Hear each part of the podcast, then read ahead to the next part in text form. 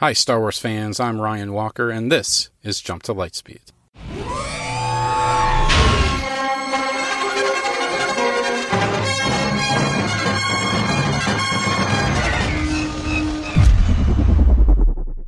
Welcome back, Star Wars friends. So, I don't really have a dedicated episode of Jump to Lightspeed today.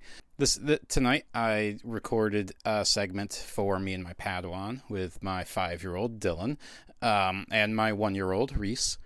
We talked about the Mandalorian and some of the characters in it, and, and what they think of the show so far.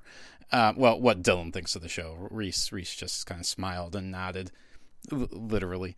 Um, but to make things, you know, needlessly complicated, I decided to try and figure out how to stream our recording on Facebook as a Facebook Live.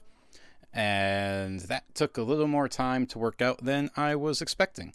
So rather than try and cobble together something for um, something unique for this podcast, I thought I would share with you guys a segment of our recording that is probably going to be cut out from the final product. This is towards the end of the recording session.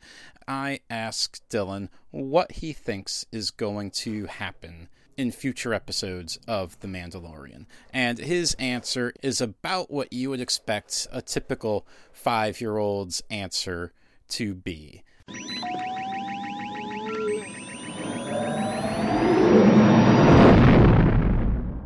Do you have any ideas? No. Take a guess. Um, he pooped his pants. All right. And then the Mandalorian has to change the diaper. Have we? I don't think we've ever seen a space diaper get changed in Star I Wars did. before. I did at my school. I I said in Star Wars before. I don't think we've seen a space diaper or a space diaper get changed in Star Wars.